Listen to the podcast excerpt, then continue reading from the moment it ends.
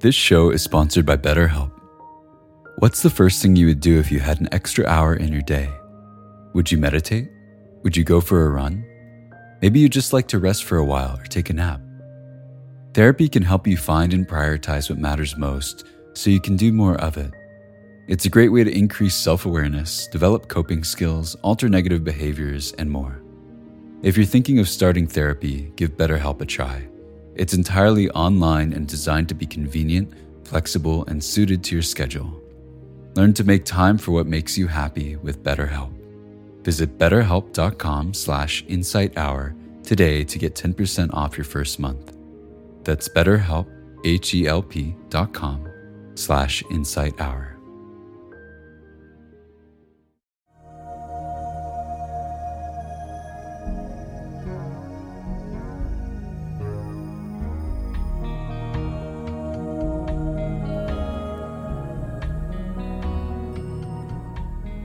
Welcome to the Joseph Goldstein Insight Hour. This podcast is an expression of our shared interest in self discovery. Join Joseph as he shares his deep knowledge of the path of mindfulness. If you are interested in supporting this podcast, please go to BeHereNowNetwork.com slash Joseph.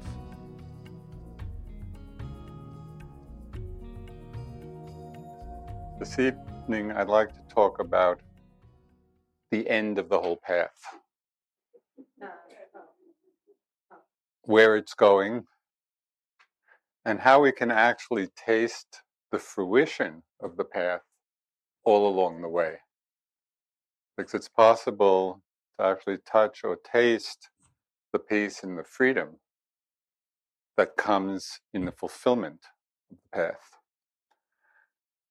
So, the French philosopher and political activist and mystic Simone Weil, uh, she wrote, What people are looking for is not wrong, but they are looking for it in the wrong place.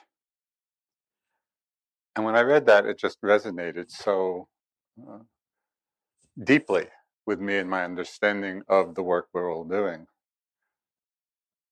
Because although we may call it by different names, we could call it peace or awakening or enlightenment, even love.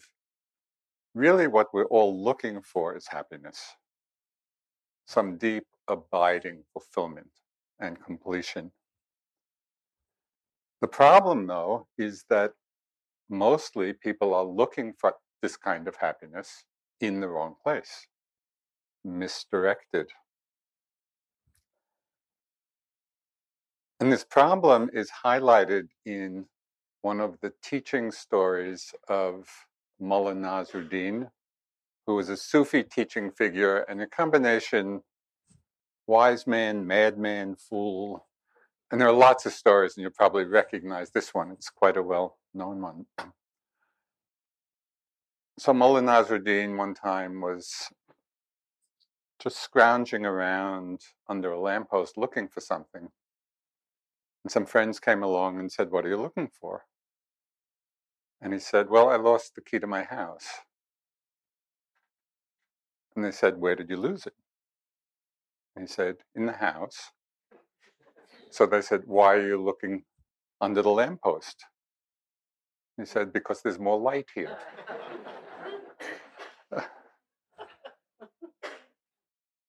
And it's just this misdirected craving and desire for happiness. We're looking in the wrong place. We're looking in the places that society tells us to look or our conditioning tells us to look. But it's not really where happiness is to be found. So these are some words from the Buddha. And when he was addressing um, the monks, you know, in his teaching, he would refer to them as bhikkhus. But bhikkhus also has a much uh, wider meaning, a broader meaning than just monk. In its broader meaning, it means everyone on the path to awakening, everyone on the path to enlightenment. And so, in that sense, we're all bhikkhus, and it would be helpful when we hear the words of the Buddha to listen to them as if he's speaking directly to us. He's really addressing us. He said, Bhikkhus, I do not envision even one other fetter, fetter or bond, fettered by which beings go wandering and transmigrating for a long, long time, like the fetter of craving. The Buddha is being very specific here about that quality of the mind, that binding quality of the mind that keeps us bound to this whole long samsaric journey. So, what is craving? and how do we experience it in our lives? So, craving or desire is the translation in English of the Pali word tanha. And the sort of the root meaning of tanha, or the deeper meaning, is thirst. Sometimes it was expressed as the fever of unsatisfied longing. And I like those other translations, other meanings, because, you know, when we think of thirst or the fever of longing that's unsatisfied, it gives us a very visceral sense of what craving is like. Very visceral sense of the feeling when the mind is filled with craving. In English, we often use the word craving and desire to mean the same thing. But this can be a little confusing because in English, desire has a wide range of meanings. Know, we use that term in many different ways. And so, one meaning of desire is this desire of craving, the thirst, the fever of unsatisfied longing. It's rooted in greed and attachment. So, that is one meaning of desire. But sometimes desire simply means the motivation to do something the motivation to accomplish something. You know, and so we could say we have a desire for enlightenment, or a desire to become more compassionate, or a desire for service. So this is a very different mind state than the mind state of craving.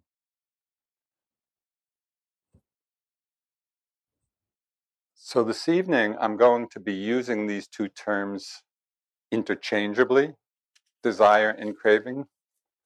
But keep in mind that in other contexts, desire can mean many other things.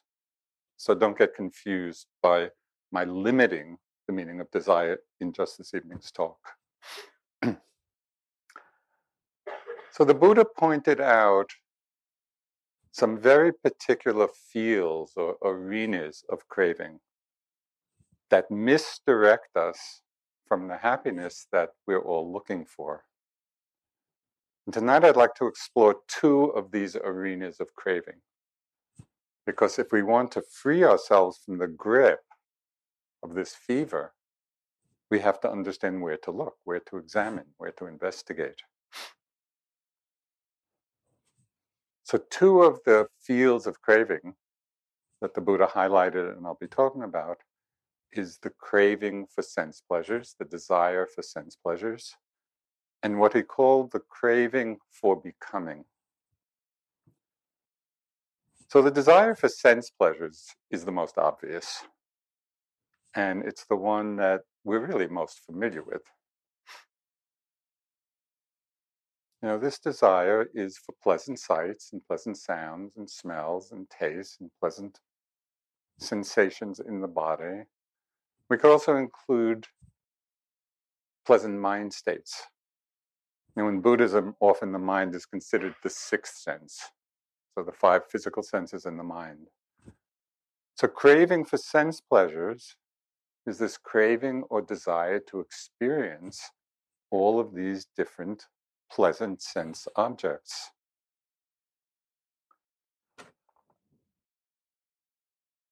What makes this so interesting to me is that our engagement with desire for sense pleasures is just our usual engagement with life, with the world, enjoying and wanting what's pleasurable, and trying to avoid as best as possible what's unpleasant or disagreeable.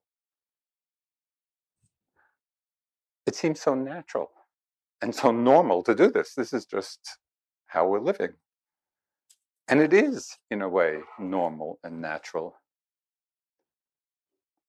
But right here is where the Buddha begins a very revealing analysis of this whole situation.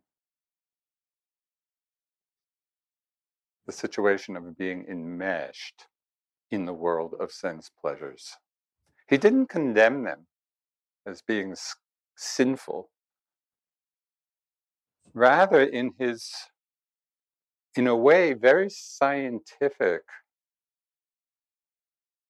methodology for investigating experience and investigating the mind, it led him to ask some very basic questions about these kinds of experiences. So the first question he asked was What is the gratification in the world? Okay, so that's a fundamental question. We're living in the world, we're engaged in the world. What is the gratification in the world? As a young prince, before he left home on his quest for enlightenment, he thoroughly enjoyed all the various strands of sense pleasures and their very elaborate descriptions you know, of all the ways he was enjoying himself. So these pleasures were not foreign to him. You know, this, this was not outside his realm of experience. Then, as it's told in the suttas, and sutta is the Pali word for discourse. So, as it's told in the suttas, the thought came to him whatever pleasure and joy there is in the world, that is the gratification in the world. He was talking about the gratification of joy and pleasure. If there were no pleasure and joy in the world, beings would not become enamored of it. Okay, so we're beginning to see something here. Why do we become enamored? Because we're gratified, and it is gratifying to experience the joys and pleasures of life.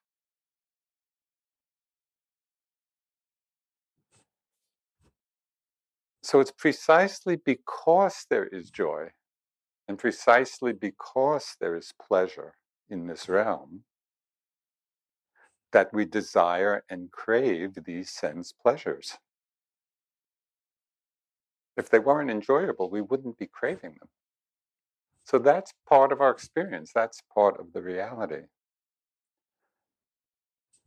But rather than simply listening to the Buddha's words about this, it's always helpful to take the words and apply them to our own lives, to ask ourselves the same question that the Bodhisattva, the Buddha, before his enlightenment, to ask the same questions of ourselves that he asked of hmm. himself.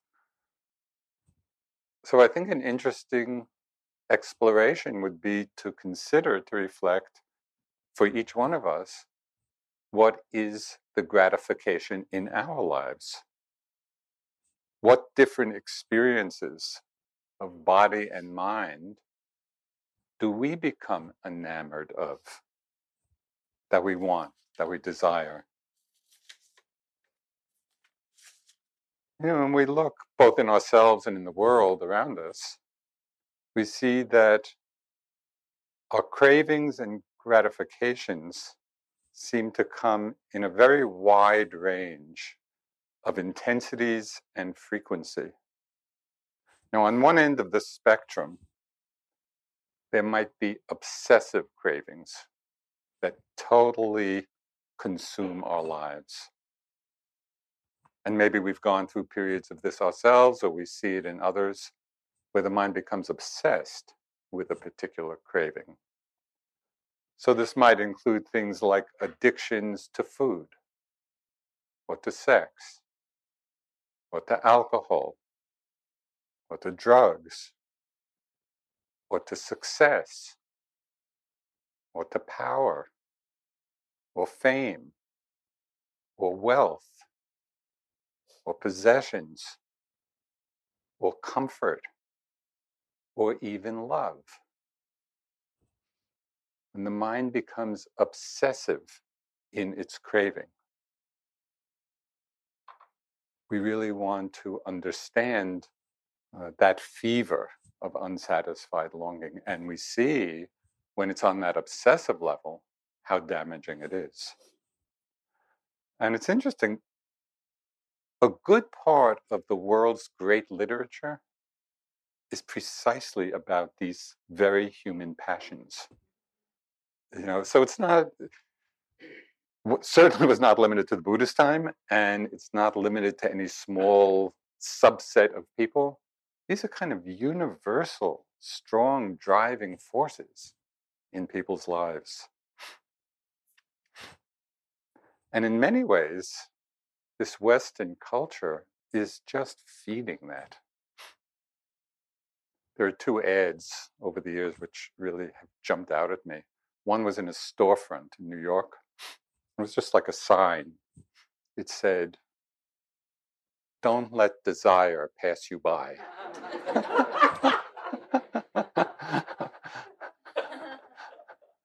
another one, and now, you know, cigarette ads are no longer in magazines, but in the days that they were, there was one ad for some cigarette or other. And, you know, this very handsome and beautiful couple were there with a cigarette in their hands. And the caption was, I don't let anything stand in the way of my pleasure.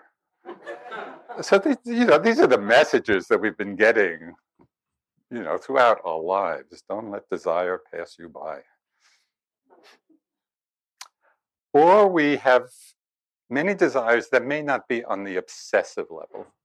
You know, we may not be totally consumed by them, but still they may be a driving force for many of the actions in our lives. So it's illuminating just to pay attention to the various things we crave as we go through our lives, not to just be in the habitual momentum of it. And this is the great power of mindfulness as we learn to pay attention to what's going on here on retreat and in our life, we can begin to see and notice oh, this is, this is where the craving Mm-hmm. starts to arise. We can also watch desires. You know, they may not be obsessive and they may not even be powerful forces in our lives. I've noticed in a very interesting way, sometimes just noticing desires simply as these really quick, light passing thoughts in the mind. And it's interesting to see how even a light passing thought can be deeply rooted. So I'll just give you an example. I was on retreat, and this has happened more than once on one retreat. But I'm thinking of one particular time. So I was on retreat and I was doing walking meditation, and the thought came to my mind, oh, a cup of tea, that would be nice. And I noted it, just, oh, wanting, wanting. Take a few more steps. Oh, a cup of tea. Noted, oh, just wanting, wanting. Cup of tea. Oh, wanting, wanting. I don't know, I must have noted it 10 times and then went for the cup of tea. you know, you, you know, do you sometimes see how a, a tiny little blade of grass can push through cement?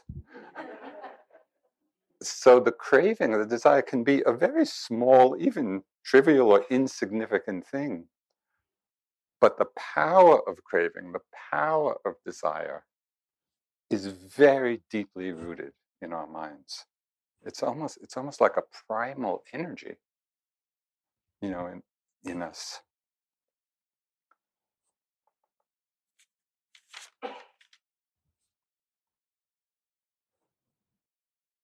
It's also interesting to watch how seemingly trivial momentary desires can sometimes, through repetition, strengthen into strong habits. You know, so at first it just may be a passing thought, but with repetition, it becomes more than a quickly passing thought. And we go from I want this to I need this to I must have this. So again, uh, retreats retreats are a great time to expand one's repertoire of stories because our minds are so entertaining if we're watching. So I was in the habit, as maybe many of you are, uh, every morning, you know, I really look forward to that first cup of coffee. It's just, ah, yeah, so it kind of gets the day going. So I was doing a self retreat at my home. And every morning I get up and realize, you know, there's, a real sense pleasure. And then one morning I get up and the coffee grinder didn't work. And the first word that came into my mind, it's almost embarrassing to say this. okay, get up, looking forward to the coffee. Coffee grinder doesn't work. The first word that comes to my mind is disaster. and I meant it. I mean, this, this was not, I wasn't making fun of myself. it felt like a disaster. Now, in the realm of human disasters. But that's what our mind does, you know. One yogi in, in an interview quite a few years ago uh, came in, came into an interview and was sharing uh, that great discovery and phrased it the mind has no pride. it'll do anything, it'll say anything, it'll. But it is helpful to have a sense of humor about it all. Now, with all these different patterns of craving, you know, whether it's the obsessive kind or a little less than obsessive, but still pretty demanding, or just momentary thoughts, when they become habits, all these different realms of craving and desire, they're so familiar to us that they're mostly invisible. You know, we just take it to be who we are and how life is, and this is normal, and we're not paying attention to it because it's just so much part of who we take ourselves to be. Until we bring the power of mindfulness, the power of awareness to this deeply conditioned pattern in all of us. And that's why the Buddha highlighted he didn't see any other fetter as strong as craving that binds us to this wheel of samsara. So we want to take those words to heart. This is something that's really important to look at in our lives. And the retreat environment is very conducive to doing this. And we can start by really examining or paying attention to the first thing the Buddha mentioned, to seeing the gratification that we feel in the enjoyment of different sense pleasures. So, just as an experiment, you might notice during the day what little experiences give you moments of delight. What do you become enamored of? You know, so for me, it was that early morning coffee. Maybe it's the lunch meal, or a cup of tea, or a hot shower. And you ever, when you get into the hot shower, you know, it's so pleasant. Or that very delectable moment. This is probably the highlight of the day is when you finally lie down at night in your bed and after a long day and the body's ah, Uh, it's a sense delight it's a sense pleasure so it would be very interesting and instructive to notice the pleasure that's associated with all these experiences and then to see to look is there a subtle level of craving that's in the mind for them? So it's a chance for us to explore, a chance for us to investigate in real time, not as an abstraction or theoretically, but we're really seeing it in those moments of enjoyment. Okay, is there craving there? Even on a you know a subtle level. One place where I saw this and again on retreat. So just doing walking meditation, you know, and very back in my body, and just being aware of the movement and the lifting and the moving forward and the placing. So very settled back, very mindful. And then the lunch bell rings. And I noticed that I could be walking just as slowly. I could feel myself being pulled into the lunchroom. You know, just this kind of subtle anticipation of the enjoyment. So, this is the kind of level I'm talking about on retreat. The beauty of this is you have nothing else to do, you have no other job, you know, and so you can really devote yourself to this very subtle inquiry of how these forces are working in us. Because out in the world, in the busyness of the world and our activities, it's hard to be quiet enough and still enough to really see all this clearly.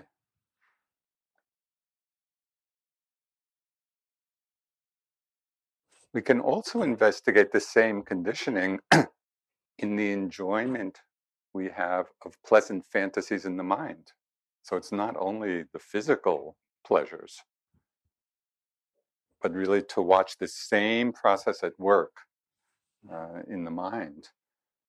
You know, it's not uncommon at all, and it's probably pretty universal at one time or another to get carried away by enticing sexual fantasies or food desires or fantasies about relationships, like Bonnie was talking the other night, the Vipassana romance.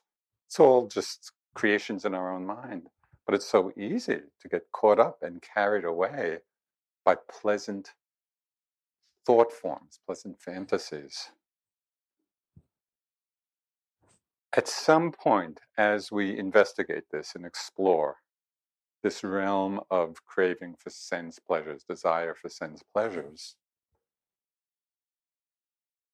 we might resonate with the Buddha's words when he said, Whatever gratification there is in the world, that I have found. So I think this is really important. Are you still looking for some new hit? Some new taste? some new sensation? Some new thought? Or do we realize, yeah, we've already experienced the gratification in the world. We've all had innumerable pleasurable experiences in the body, in the mind. Whatever gratification there is in the world, that I have found. But the Buddha did not stop here. This was just kind of the first step of kind of becoming aware of the ground of our lives this desire for these sense pleasures and the gratification that comes from them. He then went on his on in his exploration. He said, Bhikkhus, I then set out seeking the dangers of the world. And danger here is a translation of the Pali word adinava. And this might also be translated in kind of like these more more colloquial translations uh, is the drawbacks of things or the downside, the disadvantages. There are very few things that have just an upside to them.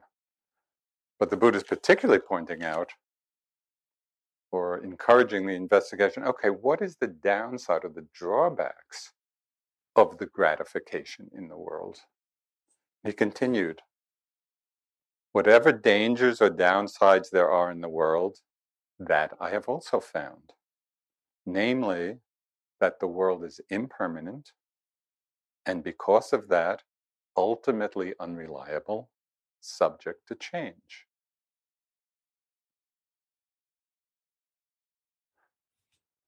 So we all know this conceptually.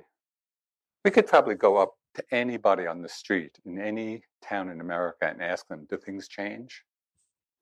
This is not an esoteric truth, right? And probably everybody would say, yes, things change. But we're not living it.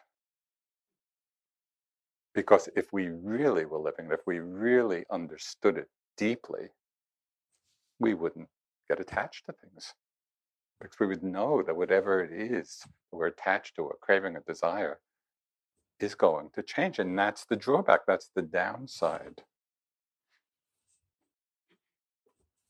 But how many of us, in times when things are going well, and times are good, when we're enjoying the various pleasures, as we often are, you know, for many of us, perhaps most of us, we live we lead pretty privileged lives, given you know what occurs in so many parts of the world. But even if we have difficulties in our lives, still there are many times when we are enjoying things and enjoying the pleasures. How many of us have the interest and even the courage to really ask the question of ourselves well, in the midst of this, you know, even as we're enjoying, well, what's what is the downside of this? What is the drawback? So there are several ways of understanding the drawbacks of sense pleasures. So it's good to become aware of them and reflect on them so we can integrate that understanding into the choices we make. First, we can reflect on the fact that in the end, sense pleasures do not deliver on their promise of happiness. I And we're enamored of them because we think this is going to make us happy.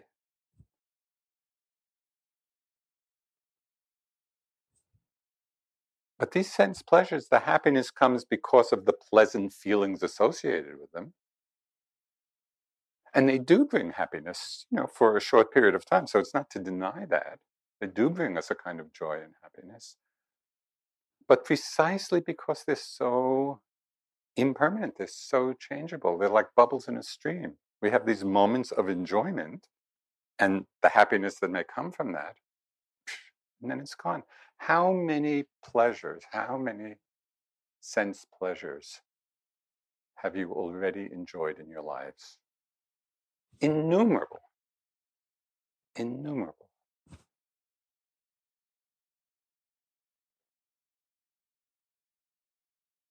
But they're continually changing, they're continually disappearing. And so we go after another one and another one and another one, anticipating the next one. And all too soon, our lives are at an end. You know, we go chasing after the illusory happiness of these sense pleasures and unless we start paying attention to the downside, to the drawbacks, we are just living in that forward momentum of desire and craving without ever coming to a place of completion, to a place of real peace, to a place of real contentment. So, how much of our lives and our energy do we want to spend in this endless pursuit? This is a, this is a meaningful question for all of us in, in how we're choosing to live our lives. Now, as lay people, you know, I don't think there are any monastics here, but mostly lay people, we are living in the world engaged with all kinds of sense pleasures. I mean, this is our lives, and there's nothing at all wrong with that. But still, some deep part of us, of each one of us, we already know on some deep level that it's not going to bring the fulfillment that we're looking for. I mean, it's clear that you understand this because you decided to come here for this week rather than a beach in the Caribbean. So we want to honor that understanding that's already within us. You know, we have we have a certain level of understanding and wisdom with regard to this, and it's good to reflect on that and to honor that. So the first drawback of relying on the gratification of sense desires for our genuine happiness is that it doesn't actually accomplish our aims. So it's good just to really let that in. The second danger is that when craving becomes a strong or obsessive force in the mind, it often leads us to very unwholesome actions, creating the unwholesome karma, which just brings a lot of suffering to ourselves and others. So, one time, U Pandita, one of my Burmese teachers, was giving this talk on sense desires and just this whole this whole rap. And he went on and on and on. You know, so just, it was all in, in translation. So he was talking in Burmese, and he must have talked for about 10 minutes. And then the translator translated in four words this whole 10 minute rap on lust cracks the brain.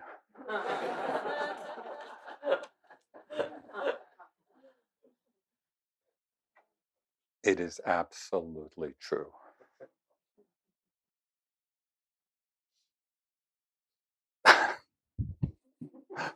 I'm sure you can all think of times when the mind was filled with lust for something, whether it's sexual lust or lust for anything, we go crazy. You know, and how many really harmful acts have taken place, you know, harm to others because of this force. Lust does crack the brain. So we want to pay attention to this. You know, this is this is a powerful force in the mind and in our lives. We have to take responsibility for that, to learn how to use, even as we're engaged in the gratification of different sense pleasures, we really have to pay attention that it's done in a careful, responsible way.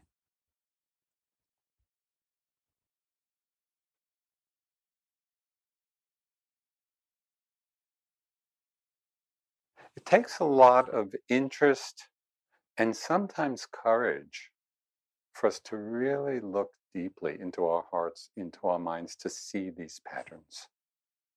So that we're not just going through our life on the momentum of habitual conditioning. You know, we've all been conditioned in so many different ways, some of which are wholesome, but some of which are not so wholesome. The only way to become free in the midst of all this is if we become aware. If we really see in our minds, oh, this, this is leading to a good result. This is not so skillful. This is not wholesome. So it takes interest, and we have to be interested in doing that. And sometimes it's challenging to really see our own patterns in this very deep way.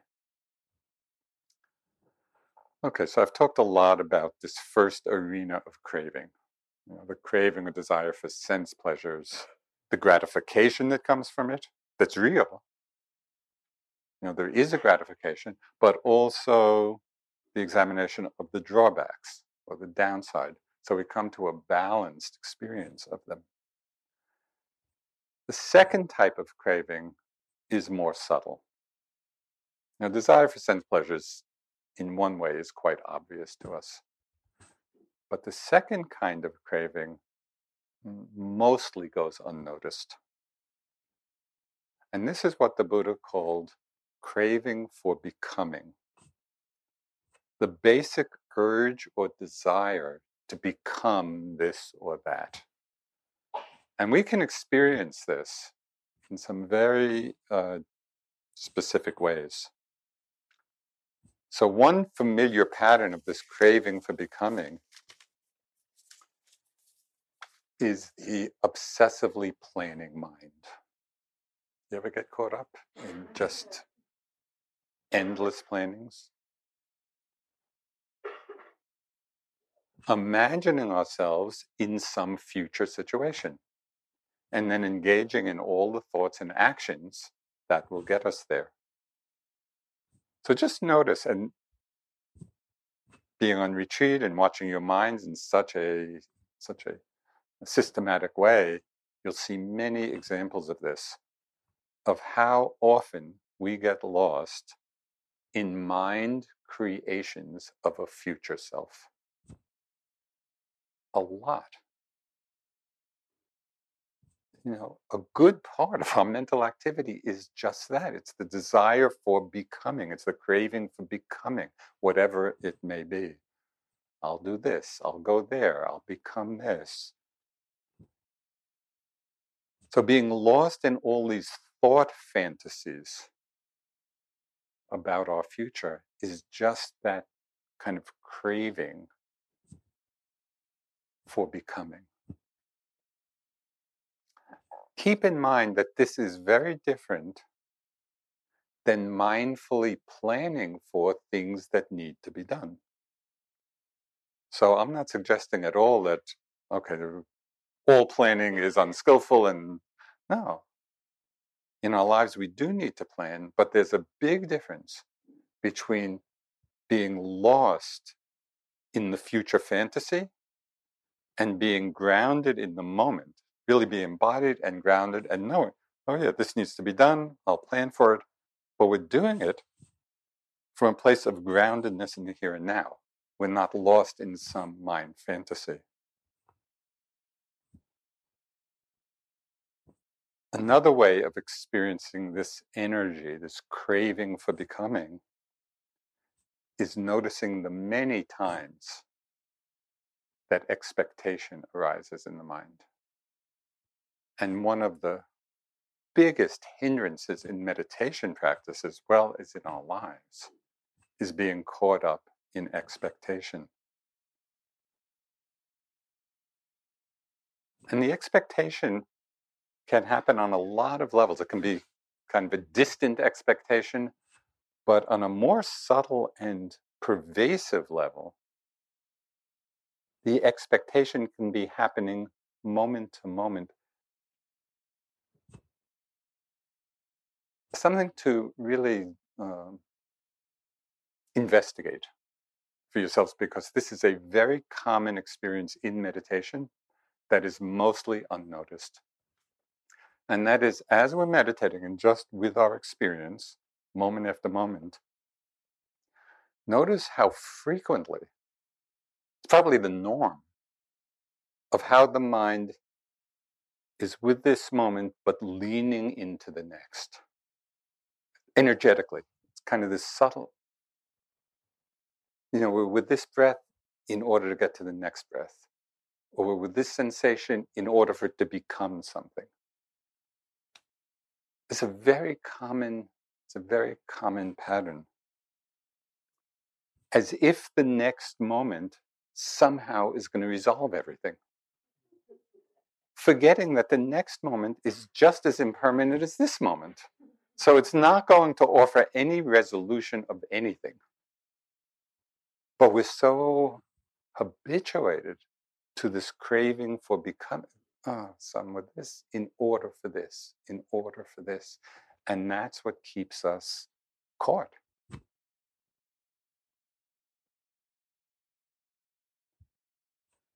The problem with expectation, there are many problems with it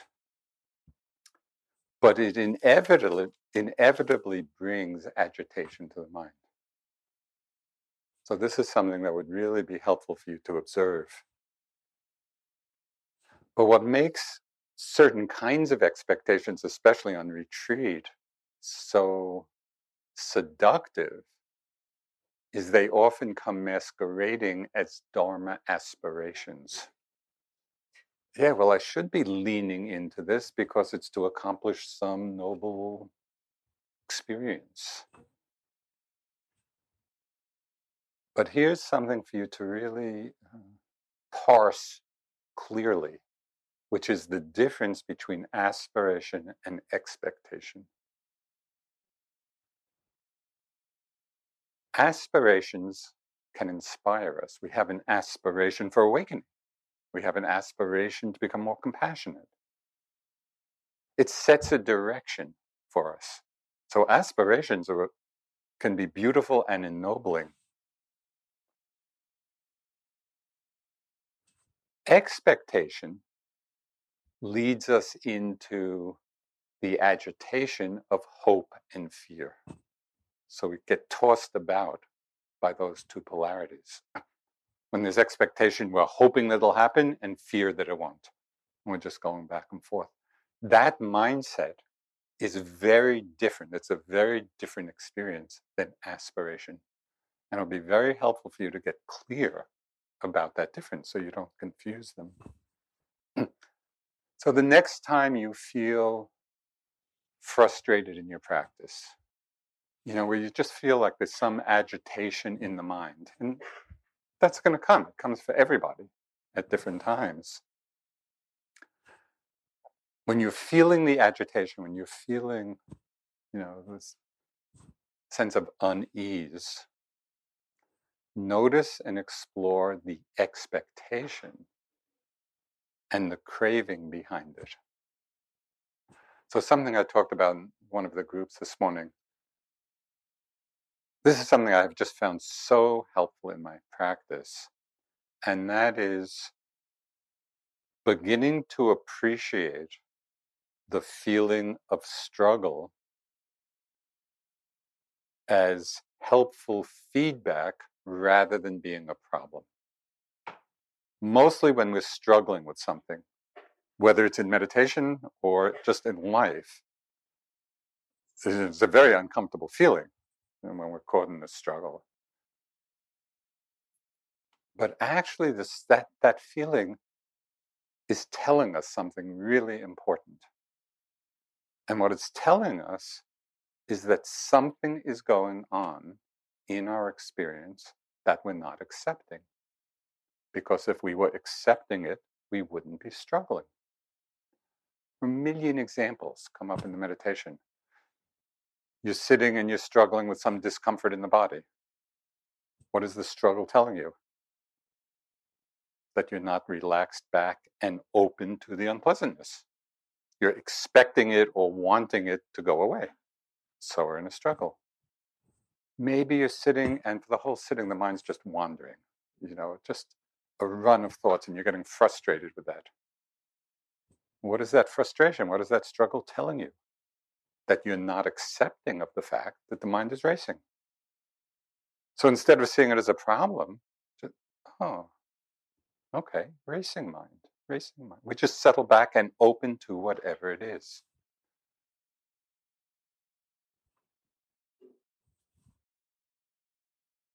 the desire of expectation, wanting something to be different than it is, also feeds the comparing mind.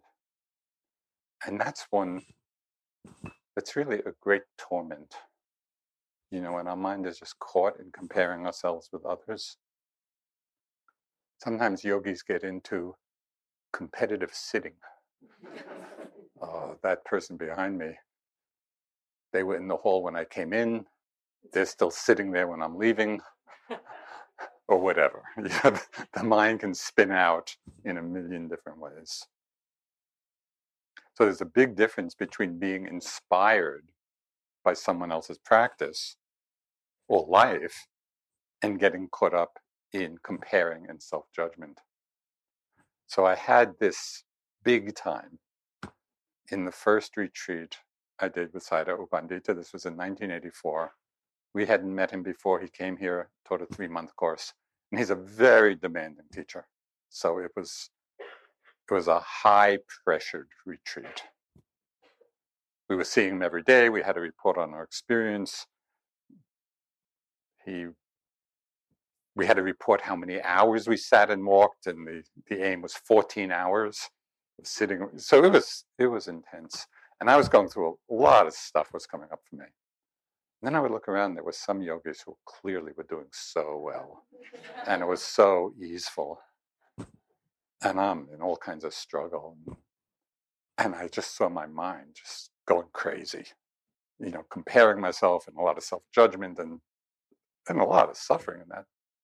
It was springtime.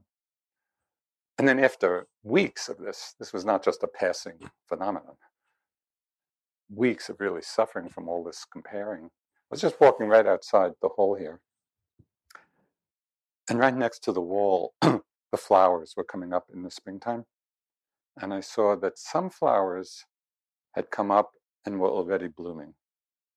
Some, you know, had emerged, but the flowers hadn't opened.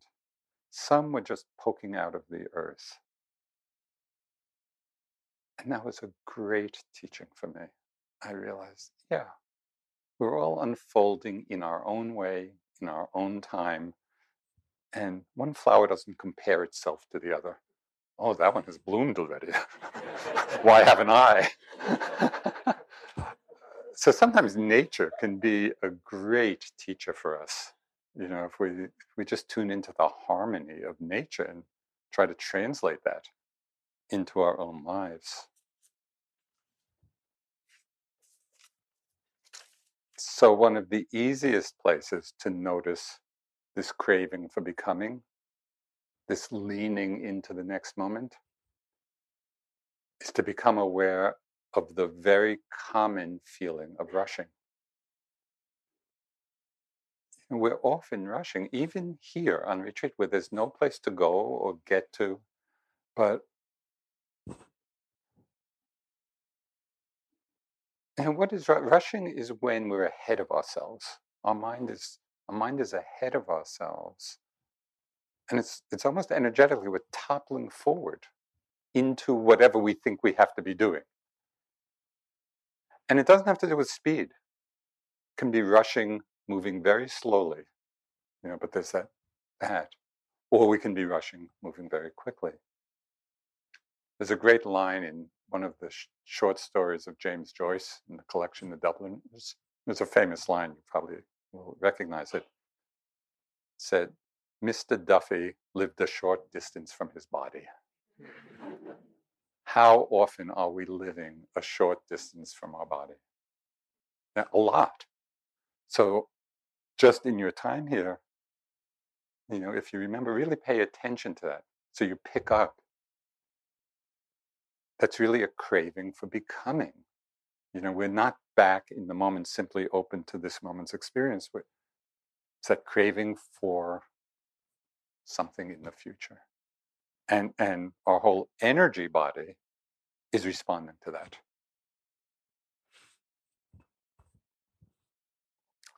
In this process of leaning into the next moment, you know, it can happen in sitting, it can happen in moving, you know, when we're rushing. We're forgetting just an essential understanding of the whole practice.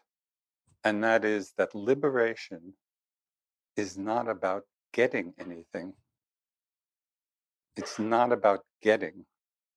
It's not about craving. It's not about holding on or clinging. It's all about letting go. And we can let go in any moment. You don't have to wait till the ninth day of the retreat to let go. Why not let go now? In every moment. So that's settled back. So the Buddha gave some very specific and challenging instructions for this. So really take this in because He's just saying very directly how to live the awakened life. But it's challenging. He said, not reviving the past, not hoping to be in the future.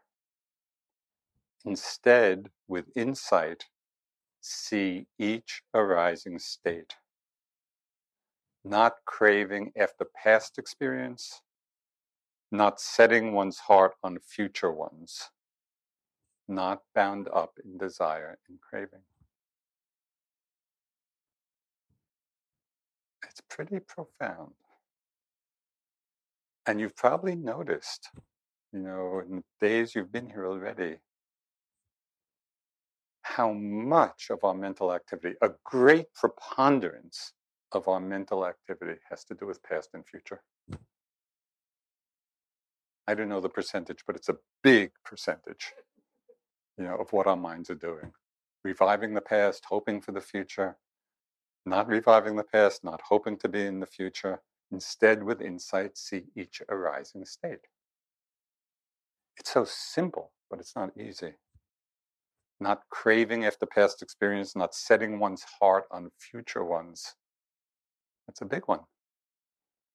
Not bound up in desire and craving. So, what would it be like, you know, in your time here, to actually put practice that? You know, you know, take those words. These are powerful instructions from the Buddha, powerful teachings. You can use your time here to really experiment, to challenge yourself. And to notice when the mind is reviving the past or longing for something in the future, and then to just come back in the present with each arising state. And even if it's just for short periods of time, you know, but for each one of us to get a taste of the freedom of this can then inspire further practice. So the great Indian sage Ramana Maharshi, he had a very succinct expression of this. He said, try to be less, not more. You know, our whole life energy often is about becoming more. And the whole practice becoming less. It's like this rather than that.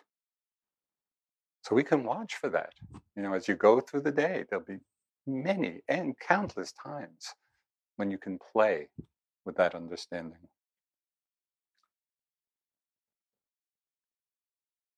So, in the early morning of the Buddha's enlightenment, he was sitting under the Bodhi tree, and it said that when the morning star first appeared and he had attained to full understanding, to full enlightenment, it said that these are some of the words that came to his mind. Realized is the unconditioned. You could say the highest peace. Realized is the unconditioned. Achieved is the end of craving. He's saying so clearly the nature of the liberated mind, the end of craving. So we can practice that. We can practice it in any moment, and we can also aspire for its complete fulfillment. And I think it's helpful just to have this very large framework of understanding of what the practice is about, because it's so easy to get caught up in the, you know, momentary struggles and techniques and the minutiae of the practice often losing sight of the big picture and what it's really all about.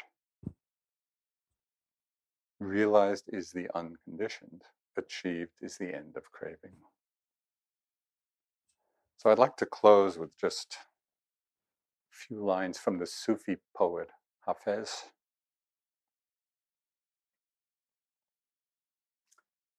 Ever since happiness heard your name,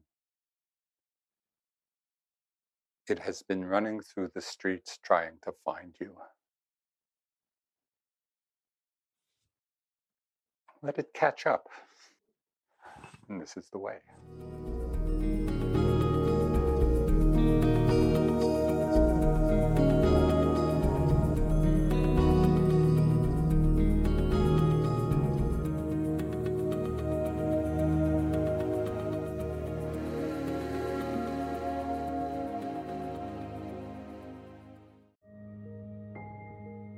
This show is sponsored by BetterHelp. What's the first thing you would do if you had an extra hour in your day? Would you meditate? Would you go for a run? Maybe you'd just like to rest for a while or take a nap. Therapy can help you find and prioritize what matters most so you can do more of it. It's a great way to increase self awareness, develop coping skills, alter negative behaviors, and more. If you're thinking of starting therapy, give BetterHelp a try.